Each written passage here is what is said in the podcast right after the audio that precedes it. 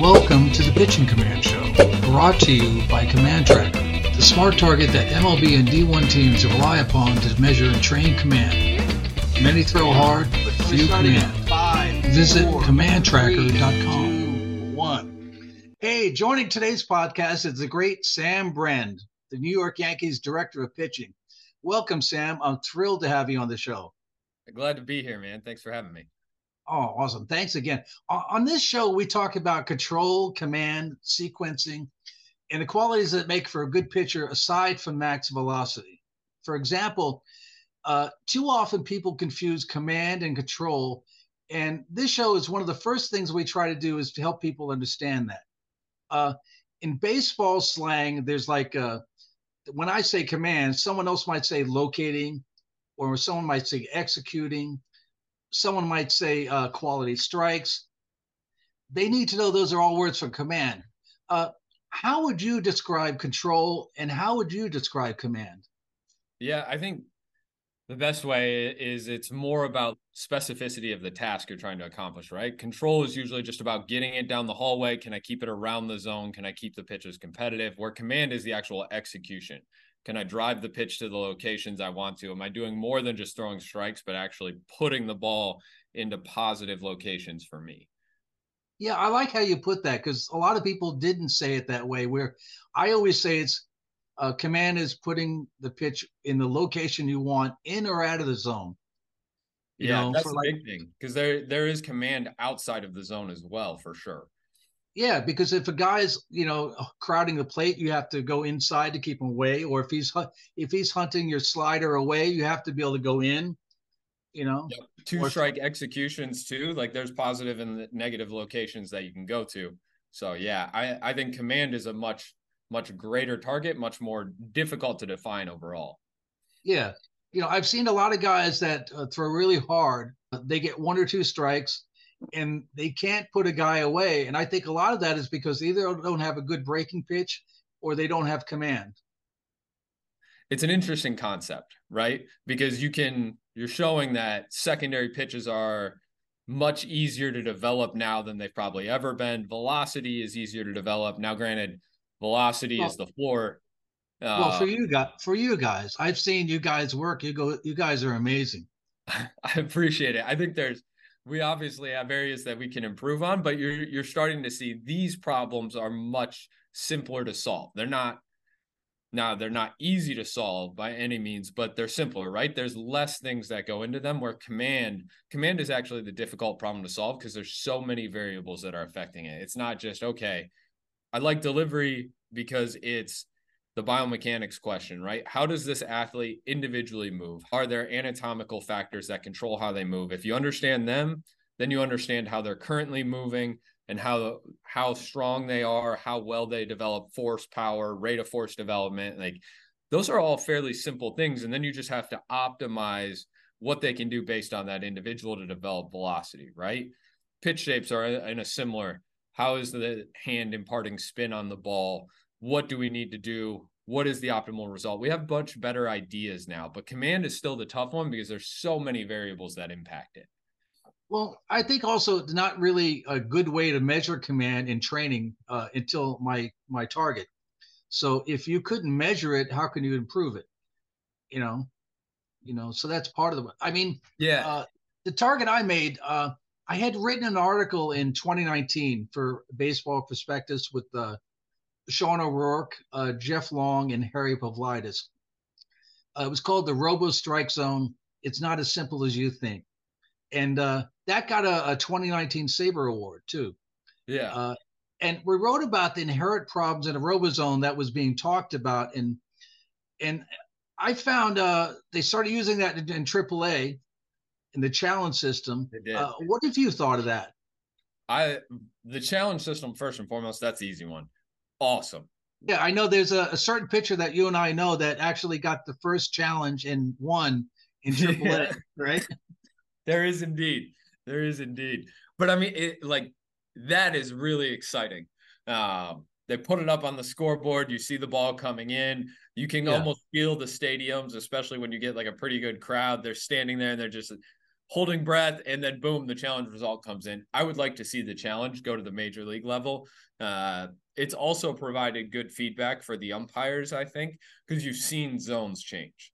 Now, the auto zone itself, I love it in the minor leagues. I think it should be structured from the minor leagues down because the major league level, you're trying to impact that game, right? Mm-hmm. Uh, and with that, you want you want a competitive balance between hitters and pitchers. Right now, pitchers are clearly outpacing hitters in terms of stuff, uh, velocity, and then even just like generally getting to some areas that they want to throw the baseball to. So hitters are struggling. You've seen averages and things down over the past few years. Um, so there needs to be a controlled playing field to make the game exciting.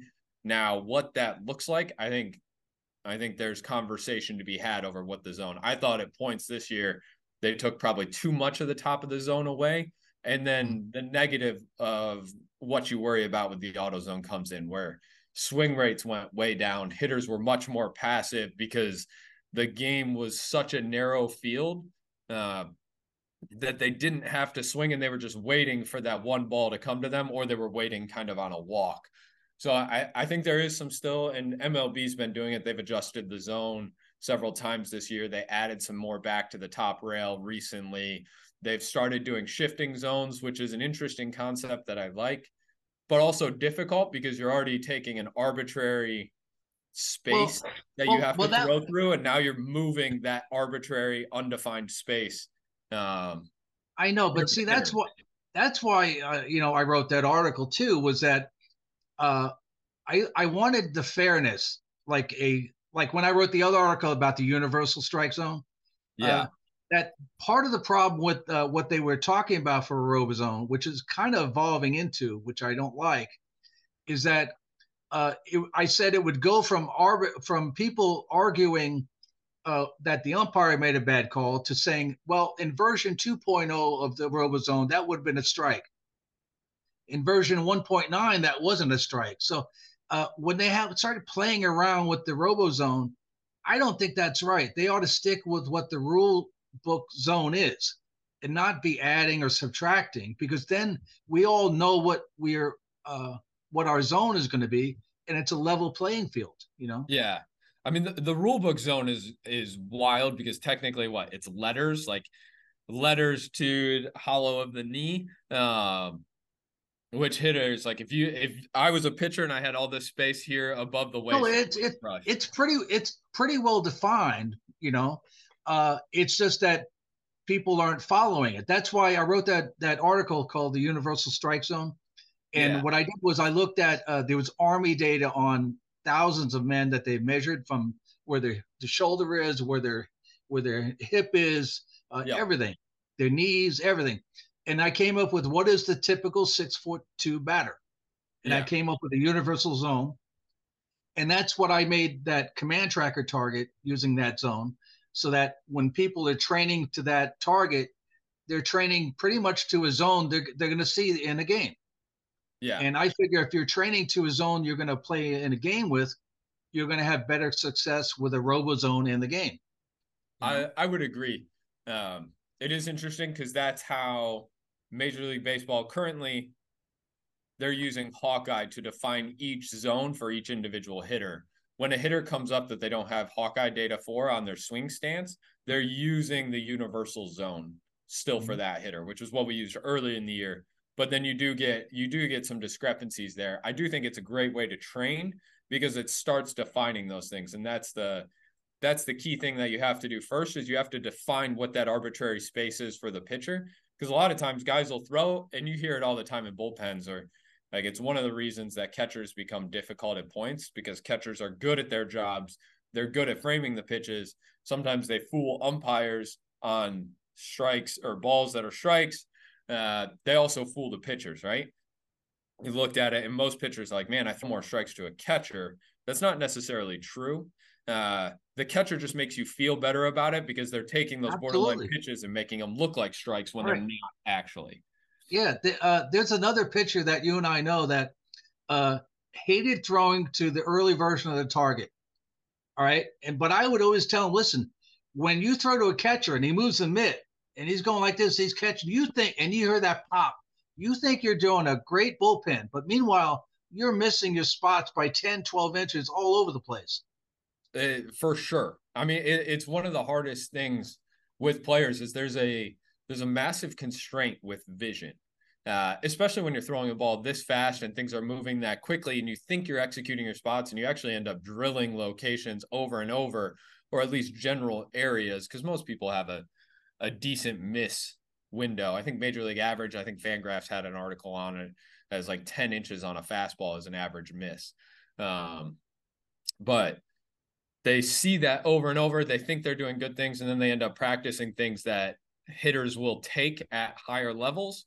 And all of a sudden, boom, they end up walking people more than they should, or they're they're falling behind in counts and giving up damage because they're not actually executing, and then they're being forced towards the the sweet spot of the plate.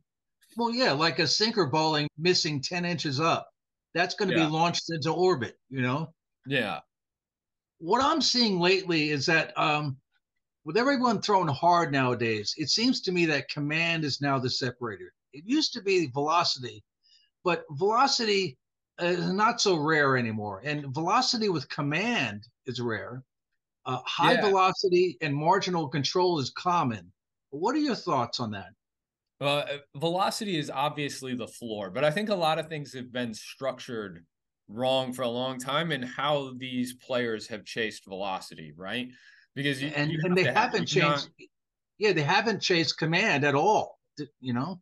Yeah, which is an interesting thing to think about. Um, so velocity becomes the floor, right? You have to have that to pitch at the major league level. You continue to see yeah. major league velocity go up. Uh, so you know it's important. You want to minimize the amount of time hitters have to make decisions, but also like command is a significant separator. You watch guys go out there and have success. Now, granted, they have outstanding stuff. Again, we're not getting rid of velocity and stuff. You have to have those two things. Yeah, yeah. I'm just saying. But command does become a separator when you can put the ball where you want to, and if you can do that at 97, like Gerrit Cole does, man, you become something really special. Yeah, he's uh, he's awesome amazing. Like he's one, and he's one of the most got, uh, deliberate practicers I've ever seen. Like the way. And also, I, also I've heard from someone else I know too. Uh, we both know uh, he's a really nice guy. Like you would think he would be all uh, up in himself that I'm the great pitcher, but he's actually a very nice, welcoming guy too. He is. He is an amazing teammate. Like that guy wants nothing but the best for everybody on the team. He wants nothing but the team to win. He's outstanding, but he's a great, he does a phenomenal job at deliberate practice and making sure that all of these things that he's going for are happening when his work is. And a lot of times, the issue with like younger kids is they just chase velocity. I think you end up if you look at skill acquisition and things you end up optimizing for the the result that you end up chasing right like whatever feedback you are constantly getting in a training session that you you will solve most of the time you will your body will organize into a solution for that problem now yeah. if you're just chasing velocity by itself you end up self-organizing into a guy who can throw hard who struggles with throwing strikes if you just train chase command you end up organizing into the soft tossing guy who can put the ball wherever he wants the the what people think Kyle Hendricks is and all of these things Right, there is see, the third I, route where mm-hmm. like you chase velocity with command at the yeah. same time and you optimize to do both. Yeah, because I, I, think too often you have pitchers uh they're leveling up only on velocity like like like a video game. But uh, if they were playing a video game and they were leveling up only on a shield or a weapon, they know they can't win the game. So I think maybe if they thought of it that way, that hey, we have to level up on command, velocity, stuff, our mental game. There's so many aspects of make what makes a pitcher good that you have to raise them all. Well, it's interesting you say that because there's a lot that goes into learning, and video games are actually they're actually really good at creating some skills that will transfer to everyday life. Um, and it goes into how video games are structured, right? There's a mm-hmm. sweet spot, there's a balanced challenge level where every level is designed not to be too easy because then you don't play, but not to be too hard because then you quit playing because you're frustrated. So there's this Goldilocks zone on the level of challenge that's given to you in that game. And then they're supplying you with opportunities and feedback for accomplishing that skill. Practice should fall into something similar to that, right? because we want to find ways to drive those skills, to drive people changing behaviors. Um, and the big issue is that there's just not enough feedback. Like again, the zone is arbitrary. Players are adjusting their thoughts on what they did well or what they didn't based off what they see the catcher doing, like we've talked about. Um, and it like having a more defined feedback piece there and then having more rules, more structure to those games inside well, it's, it's, it's funny that that leads in perfectly with what I have on the target. Uh, we put in a multi-game, uh, multiplayer mode, and when players use that, they start competing with each other. Who's got the highest score? And they actually are again, they have a defined goal, hit this, this spot in the target, and they can change the where they uh, are throwing to. Uh, for example, Casey Mulholland was talking about his players. What he did is he let them pick the zones they wanted and they would compete. So they would get a score. So the guys that had a good slider would pick their zone. The guys that had a good, you know, sinker, they picked their zone, and they would get a score for command. But he also was at another motive. What he was doing was also he was learning what his players' weaknesses were because if his if his players chose in a, a competition, they picked a certain pitch in a per- certain zone. Uh, then he knew they're weak in another spot. So he now needed to train them to throw. He would ask them, why did you pick inside? And they might say, well, I don't feel comfortable throwing there in competition. And as a coach, you say, ah, we need to work on what we're weak, not what our what we're strong. You know. For sure, right? Most people deviate to that. Um, it's why most people don't like to train command. It's the hardest thing you have to do again, it's multifactorial and what the problem might be. You see guys who never miss arm side when they're facing a right hander and they're a right handed pitcher. And as soon as a lefty gets in a box, everything is shifted over two zones to the right. Yeah, that's all in the head then. There's visual constraints here. There's the concern of hitting a guy. There's all of these things that are factoring in. Where again, like it's not easy, but velocity training and pitch shape training is much more simple to go after, where these things require a lot more work. They require a lot more deliberate practice. They require different learning strategies. Like Casey's there is great. You need to find out what's difficult and you need to create optimal challenges for the player around that in order to solve those problems. Yeah. And I think when you're doing practice, uh, just like there's a leg day and an upper upper body day, I think there ought to be days for velo training, uh, for shapes, uh, other days for command, and then uh, what I would also do with someone you know, uh, we would have days where you would have to mix your pitches to use the command in sequences. You know. Yeah, I mean there there's a lot of interesting stuff. I know hitters have been looked at for that for a long time. I think Rob Gray has put it out in one of his books. I think it was his first one. He talked about hitter practice and randomization versus variability inside practice again, you're looking to create games. Yeah, I think I think yeah, I think Tom Hackimer was talking about that book the other day on the show.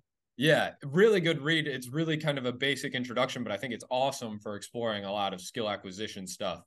Uh, but it does. It talks about variability and randomness and how impactful those can be. Uh, and then when it comes down to structuring practice, like understanding what your player needs and then going from there. That's the hard thing. And then providing feedback but a lot of times it comes down to learning too, right? Um, you can go ahead and tell a player to do something like, hey, I want you, you're going to throw 70% fastballs in this game. And we're going to work on these two locations. If it's two strike, you're going up and in, down and away. And the player might go ahead and go through the motions and do all of that, but it's become autonomous. Like if I ask you, Wayne, you've been driving for a handful of years now. When was the last time you got better at driving a car? Mm-hmm. Like, uh, when do you have you gotten? I couldn't. I couldn't tell you. Couldn't tell well, you. I, well, I drive a, I, I drive a Hummer, and a lot yeah. of times I have to drive into Brooklyn, and we have a garage there, and what a nightmare ha- being able to back into that. So I think I'm pretty good having done that a lot. so I'm similar. That's interesting because I don't think driving is a learned skill. We were taught how to drive. There's various things that you have to do, keep it between the lines, yada yada. Um, I don't think I've gotten better at driving, except when I lived out in Seattle. When I lived in Seattle and I went into the city, I had to learn how to parallel. Right, you're you're challenged. I'm challenged, right? But otherwise, things become autonomous. Like the problem, a lot of times, I think, is like everything is so autonomous when it comes to playing catch, when it comes to throwing a bullpen. They work on pitch shapes and things like that because that's new, that's different. It provides there's layers of feedback to challenge what they are currently doing. Um, but you need to make practice less autonomous because well, they just go through make, the motions and they don't learn.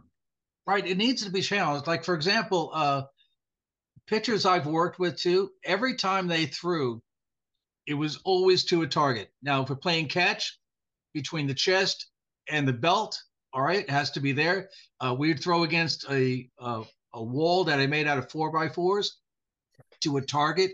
It would bounce different ways. They have to field it, and after they field it, they'd have to throw it to first. So everything was always, if you're throwing, throwing to a target, whether it's a glove or whatever it is. And I think that gets ingrained in their mind that I'm got to hit my spot with every throw. Yeah. And then that creates, but that in itself, um, then will create an autonomy, right?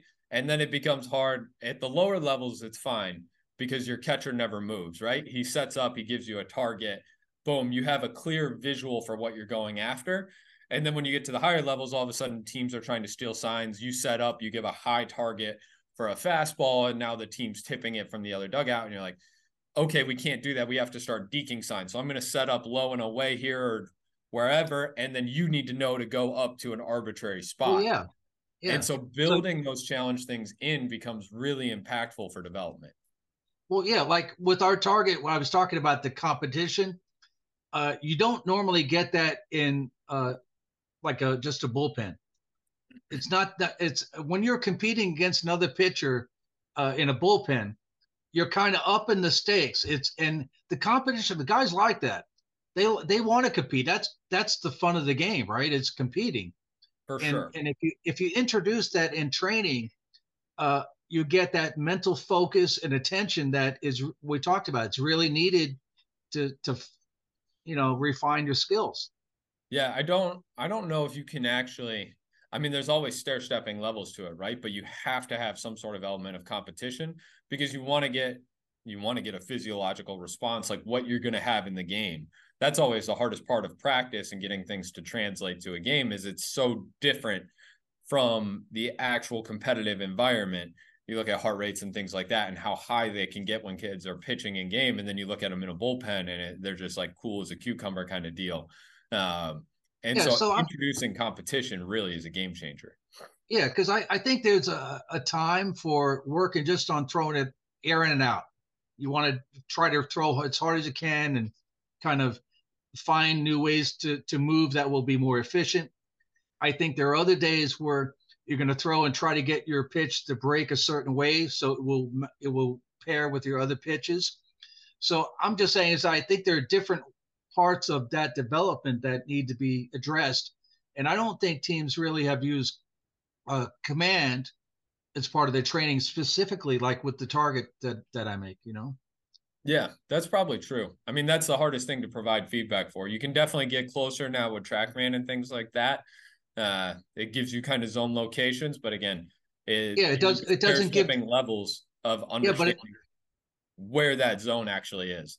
Yeah, the problem with that is that the pitcher has to have in his mind this imaginary space, uh, place in space uh, that TrackMan is measuring. He doesn't have the visual of where you want him to throw it. It's it's yep. different, you know. So the a target tells him, "I want you to throw it right here," and then you measure, did he throw it right there? And yep. if he didn't throw it there, well, where did it go? And now you can, as a coach, if you know he missed arm side all all his sliders, well, you know, the, there's some kind of correction you're going to make, right? Yep, hundred percent. The problem with, uh, you know, again, I think in developing command is really simple. Is that uh, it's not actually practiced enough, you know? Yeah, the practice thing is interesting because most people are are generally throwing. You're not throwing to spray balls around the backstop. Um, you are throwing to try and go to a location, I think it comes down to the feedback. And I think it comes down to the thing we've talked about, the autonomous piece of it all, where you've done it for so long, you've generally, you're kind of almost going through the motions without going through the motions. Now, there are people that you see that are built differently intrinsically, they know this is what they're going after. Um, I think Gerrit is one of those people, which is why you see him throw so hard and also command the ball so well. Uh, but that's well, not sure. a normal internal state for most people. Well, he, he probably has a very good way of practicing and he's very disciplined. You know, like Tom Hackimer was saying, he knows of some guys that he wake out of bed and say, hit the mitt, and they would hit it. And and he described it as maybe some of those guys had an innate ability. But I was saying, I don't think so. I think those guys learn that skill and they've honed it so that if you wake them out of bed, they can hit the mitt. But I think if they'd ever trained to hit the mitt, they wouldn't hit the mitt. I think there are there's interesting things. There's probably again, this is why I say command is such a harder problem to solve. Is we've talked about some of the mental side. Oh, I don't want to hit a guy. I don't want to miss. I don't want to do this. I don't want to give up damage. That's a big well, on one. The, on the on the other side, when you have a focus, I'm going to hit that target now. I'm hitting. I think that positive focus is really important. Agreed. Uh, uh, there's so much information about the mindset, but then you run into the human nature piece and you look at what the problem actually is. And there's people who don't want to give up damage. So like I don't want to throw to the big part of the zone because I really don't want to give up a double. Um, so they narrow down, they shrink the window of success, which creates problems. Obviously, a mechanical piece that can play a role in throwing strikes here, especially if you've optimized just to throw hard, like if I want to generate as much force as possible, like I can ram my lead leg into the ground, I can rip my trunk out of the way, like I can do all of these things to up force production, and that might make like the timing of release and the position of release it increases variability. Like we talk about staying on path towards the direction we're going to throw a lot, like the drive line phase of throwing kind of deal. Like that creates much more bounces in and out of that, which theoretically can reduce command. So delivery plays a role. Um, there's all of these other factors. Proprioception, which I don't even know how you would begin to quantify. Solving that would be great. When if you're more hypermobile, like Tom is a great example because he's one of the most hypermobile athletes I've ever worked with. Gets into wild positions, right? His body is hunting tension at end ranges a lot of the time when you have that guy, it's much harder to have good proprioception versus like sometimes the stiff guys can be good, but then if you're too stiff, that's probably a problem as well. So there's all these physiological problems, anatomical problems that can impact command. Um, and then you get into like even further stuff outside of the mental components that we've talked about now. Uh, and then just the simple fact of like, have you actually even trained it? Um, which again, well, also, this, is, this also, is why command's a fun problem.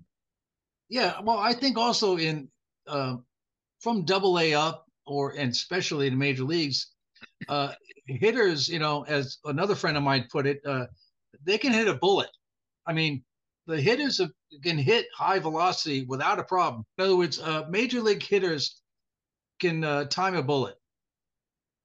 So they're throwing really hard, and really the difference maker is really command. So if you got a guy rearing back and throwing 98, it doesn't matter much if he's just spraying in his zone because uh, it's going out of the park, you know? Yeah. Uh, there's some factors in there, including stuff and things like that. And I think you get away with more if you throw harder with better breaking shapes. Like you probably get away with more, and that's that trade off. Now, the perfect world, like everybody should be an all-star, right? That's that's the goal for everyone. Be an all-star in the big leagues. The reality is, is you're probably not going to get there. There's so few of those players, but you want to train that way. You want to train to become that guy. And if you can do all three of those things really well, then you clearly have more success. Yeah. When we talked about the video game analogy, Gerrit Cole would be uh, the velo, command, stuff. He'd have all those levels up. Yeah. And what I'm seeing a lot of guys is they the velo's up here, the commands here, the stuff is kind of a little bit. They haven't thought of all these other areas that make a Gerrit Cole well, great, you know? Yeah. And the thing is, is like human nature, we always kind of want to revert to what's easiest. Like, again, the velocity and the stuff are easier to train, they're more fun to train. Like, you have to go after the hard things. You have to be able to go out and do hard things and be uncomfortable in your training if you want to have success. What role do repeatable mechanics play in command? My thought uh, is that reduce the variations in the first place and the pitcher will have less variations to deal with. And uh, I I fall back on, for example, I've been an audio engineer for I don't know 30 years. Uh, I designed everything from amps to pro studio mixers, like for some well-known companies. And I've always found the easiest way to get rid of noise uh, in the output of the system, reduce it from getting into the system. So uh, my thought is that if mechanics were, were more uh, sound and your head still, uh, you're more likely to have better command. What do you think? Well, I hate the term repeatable mechanics to begin with. Um, right. Because I think that's part of the problem. That's part of the problem with command. It's part of the problem with training in general. And it's part of the problem with our outlook on how we approach a lot of these things. Right. So if I mm-hmm. ask you just we've got a we've got a building constructed here out of legos it's got two columns and there's a roof on it one of the columns is slightly lower than the other one so the roof is slanted and i tell you hey i want you to make that roof even. How do i get that roof even? Most of us if we've got the lego set in front of us they would add a block right? We would make that structure more complex. So we are mm-hmm. going to go ahead raise those two columns up and make the roof even you could also just take a block away, but that usually doesn't enter people's mind. Like, usually, if we're looking at things, we're always trying to solve by adding, okay, what more do I need to put into this system? What more do I need to add to you? What more do I need to do? And so, players, like, they're always kind of trying to add, add, add, add. Um, it's the way we've been wired to think, whether it's the way we've been educated in school and things like that. I'm not quite entirely sure, but it becomes a problem because I think a lot of the time, the best way to do things is subtract from them. To simplify kind of, Yeah. Yeah. Right. Like that's the goal is to simplify and make this process easier. You kind of touched on it. Repeatable mechanics, that word alone yeah, well, it's a it's a variation. You're always going to have a variation. That when I talked about the when I talked about a noise level, and what I'm saying is that you're always going to have a variation. But if you can reduce the amount of variation, I think you have a better chance. That's well, that's my thought. That's the goal, right? Is because you look at repeatable. Repeatable says, man, if I want to throw it down and away, there's one delivery that I need to constantly do over and over, one feeling that I need to have that will give me success. I don't want one solution to a problem. I want mul- multiple solutions to the same problem, but I need to have that bandwidth that allows me to have success. There's some skill yeah. acquisition research. I don't remember if it was in Rob Gray or somebody else. They showed a blacksmith hammering a nail and they showed all of the patterns that allowed him to have success of the swing of his hand. None of them were the same. Then you have you look at other people doing it, amateurs doing it. They had an even wider set of patterns, and there were much more miss hits. So you're trying to find going back to the video game. You're trying to find Goldilocks zones where you can train in that allow you to not add things to practice, but subtract. How do I get yeah. rid of patterns? How do I reduce the bad patterns? So when you go into practice and your goal is just to generate a result, that be, that becomes a problem because now you have one fixed focus on something and like you need that general idea of what you want to accomplish because that's your feedback but that's not the process piece it's not i'm going to go throw 60% fastballs for strikes today um, that might be my arbitrary goal that I'm going after. But in that process, I'm really focusing on eliminating the bad reps. And then my goal becomes okay, what am I learning today? How am I reflecting on that process? I go in, I set a goal for each pitch, and then I walk through this process of how I'm going to change this. How am I going to subtract? How am I going to reflect on what I'm doing? And from that, then you begin to learn. And so that's where you start making adjustments. That's where you really start developing. You watch kids go out there, they throw a 30 pitch bullpen in 10 minutes. So that means every 20 seconds they're throwing a pitch. What are you actually learning? What are you actually reflecting on? Like you yeah. again, we talk about autonomy. You're just going through this because you've always done it. Like yeah. there is no window in that time span for you to actually, okay, all right, what do I need to accomplish before I throw this pitch? I threw the pitch. What is my feedback? all right, I'm reflecting on that feedback. What do I think happened here? Now, what am I going to process and do for the next like that that whole thing just for me to talk out the steps and not even think through what's actually happening took me more than yeah. 20 seconds. Yeah, that's more that's very important to do. You know? Yeah. Uh, I described earlier when we were talking about someone you and I know that uh, throwing a bullpen and uh, just kind of wanting to get out of there and get it done. And I throw my hands up in the air and I said, You're wasting my time. And I walked away. And then as I'm walking away, then I hear whoosh, boom, whoosh, boom. Then then I hear the intensity. It's like that's the intensity and focus I needed to begin with. Yeah. You know? And it, it becomes you changed the rules to the game when you did that. You made practice more deliberate because now all of a sudden there was a cost associated with it. And I, I like I'm not a big fan of punishment. I'm not a big fan of negative reinforcement in those things. I think there's much more positive ways to accomplish some of these tasks. Sometimes you need them. But like you just changed the rules of the game and you made practice more deliberate for him. And so all of a sudden you see that intensity, that focus, that detail coming to work. And he's actually thinking about, all right, how do I go on ahead and accomplish this task? Yeah. So that's uh, the other part I want to just get to is that that mental focus and intensity. Uh, uh, is I think it's huge. So like, what role do uh, mental toughness and focus and confidence play? Like, I know everyone uh, loves Dorfman. Uh, Gil Patterson uh, of the A's, who was talking about how he was in that minor leagues, guys were reading chapters of Dorfman every day, and he talked about how Dorfman helped change the course of Maddux and Halladay how do you think mental training influences control and command? Have you had the opportunity to watch a game in Yankee Stadium? Uh, not in there. Actually, you know, I have a few friends uh, that major league, you know, anyway, uh, have offered me tickets, but it's like I'm always too busy to go. Man, know? like e- even if you've watched on TV, like oh, Aaron oh, I've Judge, seen it on TV. Yeah, Aaron Judge TV, was, of course. Aaron Judge was the best player on the planet last year, like unquestionably. Well, the other day, three home runs. Come on. Absolutely. I mean, awesome. the guy's phenomenal. The guy's phenomenal, yeah. and the way he goes about his work and his professional. And, and again, I've heard also a really nice guy too to his teammates, which is I think really human. Important. One of one of the best humans you can possibly ever meet. Yeah. But like I think he punched out with like a runner on second in the playoffs or something last year. I can't remember the entire situation. He got booed. He had 62 homers and got booed yeah. in Yankee Stadium.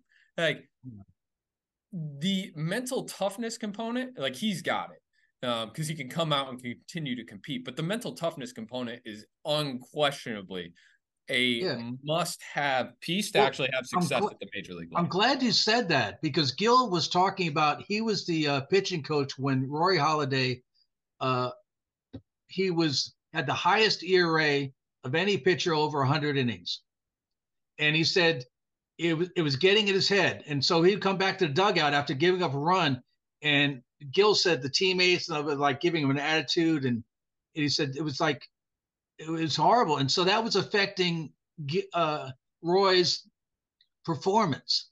So that's why when he went down to the minor leagues, uh, he worked with Dorfman. He changed his arm slot, and when he came back, he became the Hall of Fame pitcher that we know. You know, so I think you know that that mental confidence is huge. Yeah, I don't know how I don't know how you can make it in this game if you don't have it. Uh, but I, I think it, it can also be learned. Like I think creating the right practice situations, doing the right things for players, like you can build that confidence up. You can instill that in people as they learn who they are as a player, what makes them successful, how they have success, and then building routines for those things. Those are all really important for confidence. I think you lose confidence a lot of the time when you don't have those foundational pieces for you and you don't know who you are. So then you you're always constantly tinkering, changing. You go with the tide. You start. I like how you said that too. Uh, there's another pitcher you and I know that I, I always tell before a game, a good luck, be you, command and mix. And BU yep. is really important to me. Like you're you're not Chapman, you're not Maddux, BU. Have to. That you know? most people are always trying to imitate somebody in this game. It's it's a good skill to have up to a point, but then eventually, like you have to find out what makes you unique and special, and you have to yeah. own those qualities. Right, and you have to find out what you're good at, and then become great at it.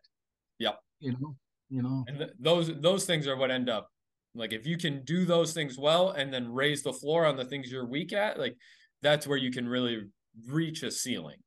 Yeah, yeah. Uh, I wanted to touch a little bit on sequencing with you. Like yeah. in football, they have playbooks. Uh, in martial arts, they have patterns. In boxing, they have combinations. And I think there should be like what I would call pitching gambits in, for pitchers. Now, in terms of pitching gambits, uh, if we were to take, say, a two pitch uh, pitching gambit, what are some of your favorites? Like, like mine would be funneling a sinker and a cutter to the same lane, or funneling a, a slider to cutter to keep a guy off his slider, or a right-handed pitcher up and in above the hands to a lefty, followed by a sinker back in the black. I always struggle with this a little bit. Um, because again, like this might even be more difficult than command is actually quantifying game planning. Like you know there well, it's using it's yeah, it's using command. Like once you have command and you have all these pitches, well now how do you organize them to the most effectiveness, you know? Yeah, but like an average miss on a heater is 10 inches. So like it becomes a real struggle for me. I you know there is something there. Like setting and you could feel it like having pitched like there were times where I knew that guy standing 60 feet, six inches away was screwed if I just threw this pitch. Or I'd thrown so much, like I had mixed up, down, in, whatever. And then I knew I could basically do whatever I wanted as long as I like generally executed my pitch. Um, now I was a fastball curveball guy pretty much my entire career. So like a heater. You would, yeah, you would tunnel that fast fastball high, followed by curveball low, right?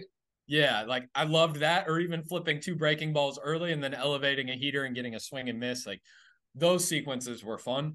Um, but at the same time, I think about this a lot like chess. And now chess is different because the game's largely been solved. Um, but it's interesting. There is something interesting with chess and the game of baseball that makes this a bit more difficult. Um, when you look at chess, if a human plays a supercomputer, they lose. Like a, a grandmaster chess player will lose to the best supercomputer 100 out of 100 times. It's not even close because the computer is really good at tactics. They can see the next move on the board better than the human can, right? Mm-hmm. Um, now, if you pair a lesser supercomputer with a human versus that that like optimal supercomputer, the lesser supercomputer and the human will beat the supercomputer by itself. And that's because when humans look at it, we can picture those multiple steps ahead, right? So you're you're doing more strategy and the supercomputer is helping the the human with the tactic element. Like that's where when you look at what is your best pitch, that's the tactic. Okay, my slider is my best pitch, my fastball is my best pitch.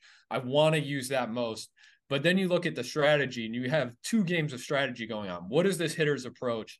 how do I read this hitter? What is he actually trying to do? Can I pick up on those subtle things? We know hitters pick up on subtle kinematic cues from pitchers, what like shoulder tilt, things like that. We know they're subconsciously making adjustments to where they yeah, think and, the ball is going to be and what the right and the, and this is yeah, and the situation on the field also.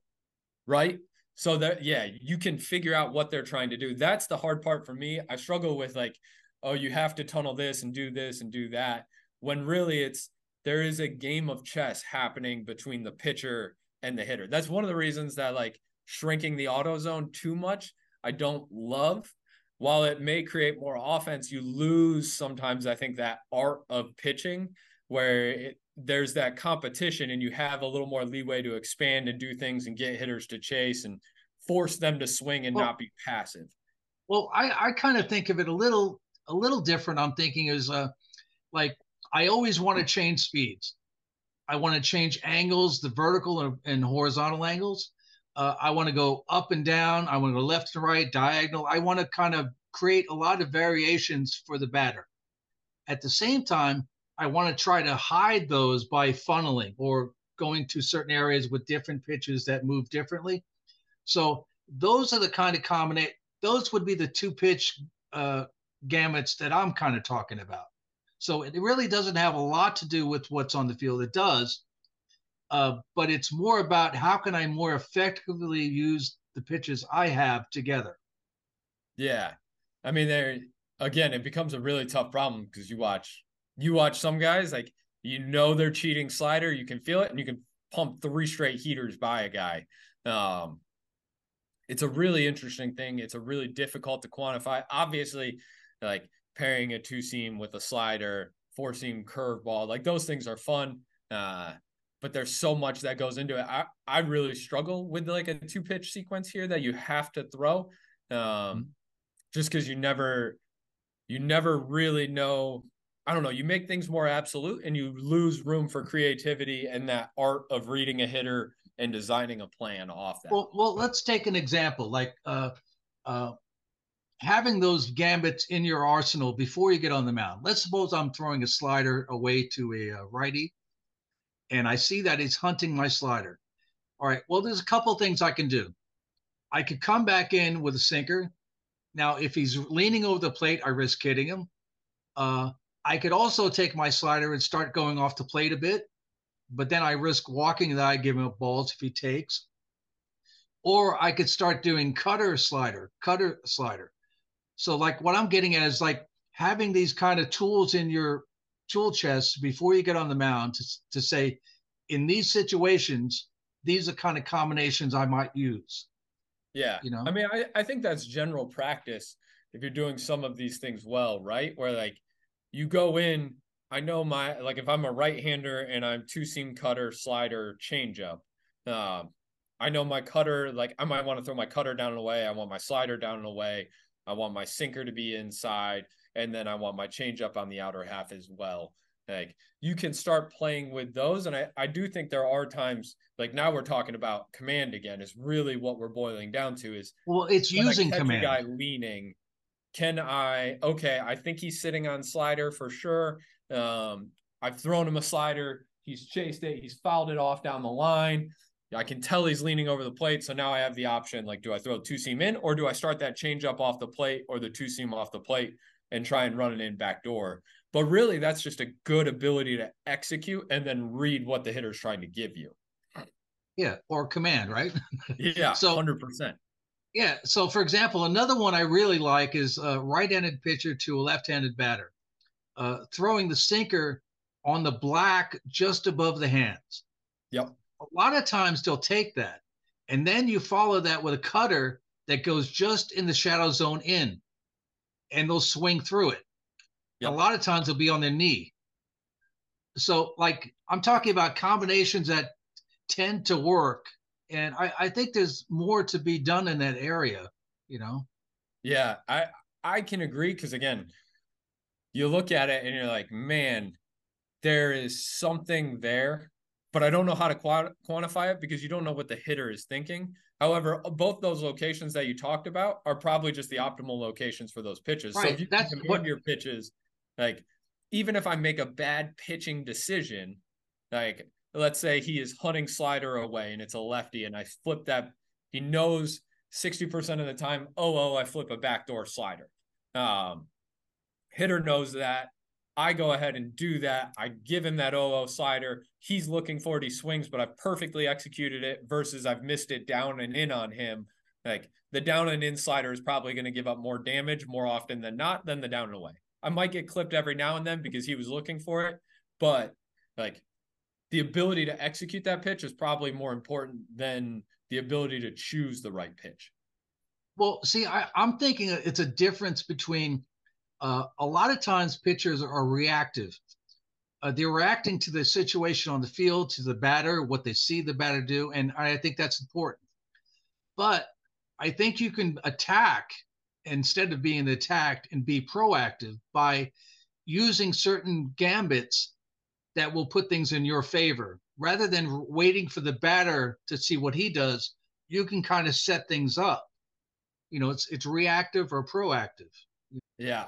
Like uh, like in uh, you remember that software uh, pitch grader? Uh, yeah. In in there, there's a a thing I call the pitch sequence designer, and what it does is it takes uh, the typical pitch for each pitcher throws, and it lets you assemble sequences like I was just talking about in two, three, or four more. And it automatically adjusts the locations, uh, the pitch type to kind of create the maximum amount of batter disruption, whether it's angles or speeds or locations. Yeah. So it's actually quantifiable, you know. But even when I do that, the final step when you're using that is you actually have to move to the point of view of the batter and see what those pitches look like in sequence together. because like yeah. without that visual, just picking pitches doesn't work, you know. So um, one of the last things I wanted to ask you was, uh, uh, how would you describe a complete pitcher? Like, like I know Gerrit Cole would be one, but how you know what would be your uh, description of a complete pitcher? Man, I, I mean, I think in simple terms, it is somebody who is durable, who throws strikes hard with nasty stuff. Like you want that guy. A complete pitcher, I think, is is that like premier all star starter reliever, whatever they are. They can handle a major league workload. They go out there, they pound the zone every day and give your team a shot to win. And they do it with high velo and great stuff to give you the best opportunity to win ball games. Yeah. And like Dan Duquette said, it was uh, the best ability is availability. Absolutely. I, we yeah. have that talk with our guys every single year when we go into like workloads and things like that. Like your routine, your practice plan, all of that really matters because that's going to determine how often you're on the mound. And as much as like I love training stuff, velocity, command, all this, none of it matters if you can't throw a baseball. Yeah, yeah. Now, um, I have a thing I do every show. I, I put a list of what the top four qualities you need for a pitcher. So I just want to know what are the top four that you think, like your number one, your number two, uh, and I'm going to show them on the screen, and then I'll say them just so the people who are listening can know what they are. You know, uh, here's my list of uh, top qualities that you need to be a pitcher. Now, I'd like you to tell me what your top four are, like number one, number two, number three, number four. Uh, they are command, uh, character, changing speeds, movement, max velocity, sequencing, reading batters, mental toughness, and know who you are. What would be your number one, two, three, and four? Man, difficult. Um, yeah, I think you need them all, right? Them, right. So I have the four here. Uh, you're never. I'm gonna go movement number one. You got to have stuff. You got to have quality pitch shapes. Um, man, command and velo then become tied because you can kind of get away in the game right now if you have great pitch shapes and you throw hard, you get it around the zone, but you might not make it. Um, same kind of deal. Like if you've got great pitch shapes and you throw them for strikes, but there's not enough velo, you might not make it. So those two become really hard for me. I'll go velo's the floor. We're looking to make above average major league pitchers here. Um, you got to have velo. So let's go velo command, much to my chagrin, will have to be third. And then the character is the fourth. That's really the crowning jewel on all of this. It really doesn't matter. Like, if you have those three things and you've got terrible character, like in our system, we're trying to become, we're trying to put players up to the major league level to play on a championship team, right? Uh, if you can't impact the clubhouse positively, don't really care how good you are because you create more negatives. Like there there are a lot of players who might not be the best player on the field, but they elevate everybody around them and they are more valuable than the guy who's really talented but makes everybody else worse around them. So character character becomes a big separating factor when you start getting to the major league level because if you don't have that character if you're not on the clubhouse, if you can't handle playing in a big stadium and the ups and downs in the media and all that. Yeah. You can't play in New York. Yeah. I, I think there was an interview I, I had heard with a, another minor league pitcher that I, I really like. And he was describing how in college, uh, the early days, uh, he wasn't really rooting for his uh, pitcher teammates to win. He wasn't rooting against them. He wasn't rooting for them it was kind of indifferent because they're kind of competing. Yep. Uh, then he went to another college. I won't say which college it was. And what he learned there was uh, to be in all in on your teammates. That when you're pumping them up, they in turn pump you up. It's kind of like it feeds on itself. And like in especially in the minor leagues, that it's hard for everybody, but when you're cheering for your teammates, it makes it so much better. And then they cheer for you. It's like that. There's that kind of chemistry happens that I think it's a it's a mental part of the game. Oh, you know? for sure. I coached college for five years, and there was a year where our he would probably have been our number two. Um, and we didn't start him. Like couldn't show up to the weight room on time, couldn't do the things we were asking him to do in practice, wasn't picking up teammates. And it was like, look, you're not bigger than the team. You've lost the opportunity to be a starting pitcher. Like you have to earn that back. And we'll play a man down because that actually makes us better. Like sliding our three into a two and our four into the three and then bullpenning the midweek game, like that made us a better team than having him as our number two. Yeah. And it ultimately helps them. Like when we talked about Dorfman helping uh, Maddux and Halladay, uh, that kind of attitude change creates a physical change in their performance. For sure. Always does. And it sends like good messages to the team, right? Like you want people pulling on the rope together. Like if you're actually going to win a championship, you need everybody going in the same direction. Like the best teams I ever coached always had people aligned. They had that team camaraderie. They actually cared about each other. Um, it is difficult. Like sometimes you can get away with just having a whole bunch of talent. That does work every now and then. But if you're looking for sustainable victory, like you have to have that team spirit. Yeah, you have that that chemistry. And it's like that. You ever hear that? It was a poem. It starts, Today was the worst day. And you read through it and it says, Now read this backwards. Yeah. Now, one of my favorite lines in that was, The reality creates my attitude. Yep. But then when you read it back, it says, My attitude creates the reality. Yeah. And so that mindset, if your mind creates the reality, well, you know, you can affect a lot of things in you and your teammates, you know? For sure. It's it it's always one of those hard things because you can't you can't quantify culture in these things. You know it's not nothing. Like you know but there's you can, a big impact. But you, but you know character. Uh, you can you can sense character in yep. You know, but that's what like if you have good character individuals who care about the team, like you build those cultures up. Yeah, yeah. Well, Sam, thank you for coming on. This is a great conversation. Yeah, uh, absolutely you and I could probably talk for another three or four hours. Oh, definitely. I think, I think, and I think we talked for a half hour before the show. yeah, we did. Yeah. All right. Well, thanks a lot. And uh, again, every time your minor leaguers do well, I always uh, congratulate you because uh, you and uh, there's a lot of other guys that work with you that help these guys. That these guys have a lot of talent. They work really hard but there's also guys like you working really hard to help them. And uh, I don't think a lot of people really realize, you know, how lucky they are to have guys like you helping them.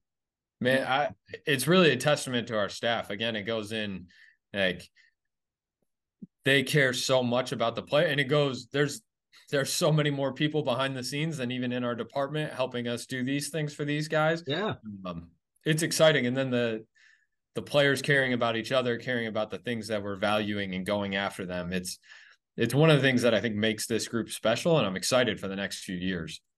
Yeah, I mean when when Desi came on board, you know he's a friend of mine.